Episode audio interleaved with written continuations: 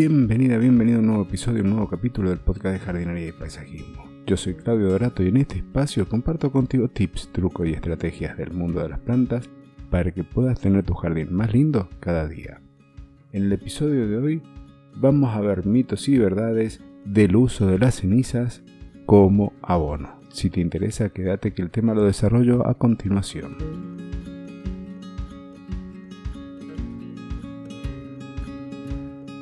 ¿Qué es lo que va a determinar si podemos o no utilizar una determinada ceniza de madera? En realidad, la ceniza sirve, aporta cosas al suelo, pero ¿cuál no nos sirve?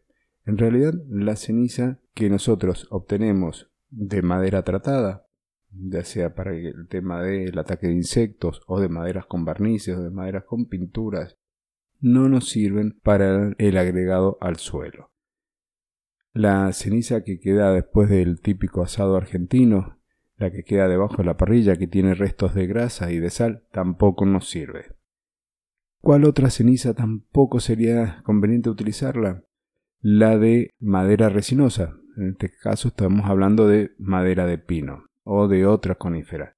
Esa tampoco sería muy conveniente utilizarla.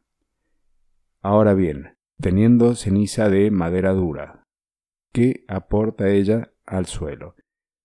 El agregado de ceniza ayuda a incorporar algunos nutrientes al suelo, tal es el caso del potasio, del calcio, también algo de sílice, magnesio, fósforo, azufre, entre otros, en donde se destaca el potasio, que es uno de los nutrientes que nuestras plantas utilizan en mayor cantidad. Otra de las cosas que hace el agregado de ceniza a nuestro suelo es corregir el pH.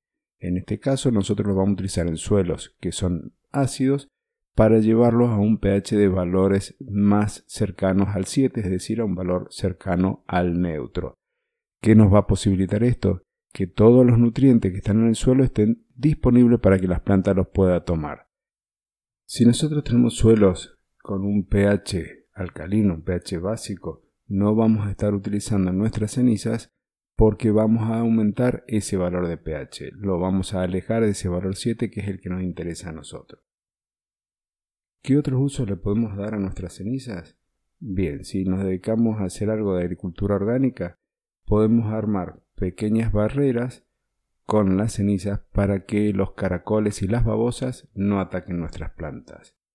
Otro uso que le podemos dar es también usarlos para aumentar la actividad microbiana tanto en suelo como en nuestras composteras. Y un tercer uso sería para el control de hongos en alguna de las plantas. ¿Qué ceniza elegir? Vamos a repasar ese punto. Lo ideal sería más bien de ramas que de troncos. La idea es utilizar siempre madera de árboles de hoja caduca, especialmente de madera dura, y evitar aquellos que son resinosos como el caso de las coníferas. Tampoco vamos a elegir aquellas cenizas que provengan de maderas, que han tenido barniz, que han tenido pintura o que han sido tratadas para insectos ni las que vienen de la, del asado.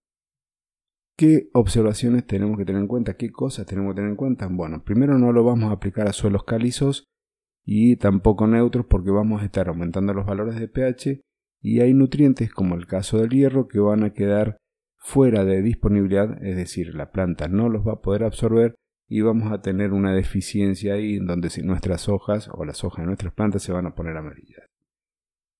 Tampoco lo vamos a emplear en aquellos suelos que sean suelos pesados, que tengan problemas de drenaje, porque lo que va a hacer es disminuir aún más la capacidad de infiltración del agua. La ceniza se va a absorber el agua, se va a hidratar y va a obstruir los poros. Finalmente la dosis. ¿Cuánto aplicar? Bien, a lo largo de un año no deberíamos estar aplicando más de un kilogramo de ceniza por metro cuadrado.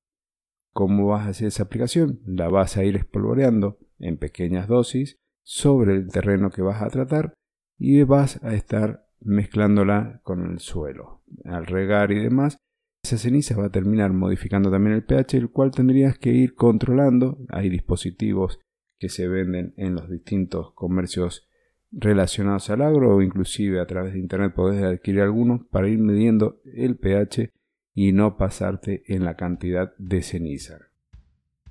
Y este sí ha sido el breve resumen del uso de las cenizas como corrector del suelo y fertilizante. Espero que te haya servido esta información, si es así, te agradezco que me dejes ese voto positivo, ese like, que va a permitirme a mí llegar a más gente, a más amante de las plantas. Ya sabes que ese segundo que te tomas para valorar, para dejar las estrellitas, para dejar el pulgar hacia arriba, a mí me permite, me ayuda muchísimo porque me permite llegar a una audiencia mayor.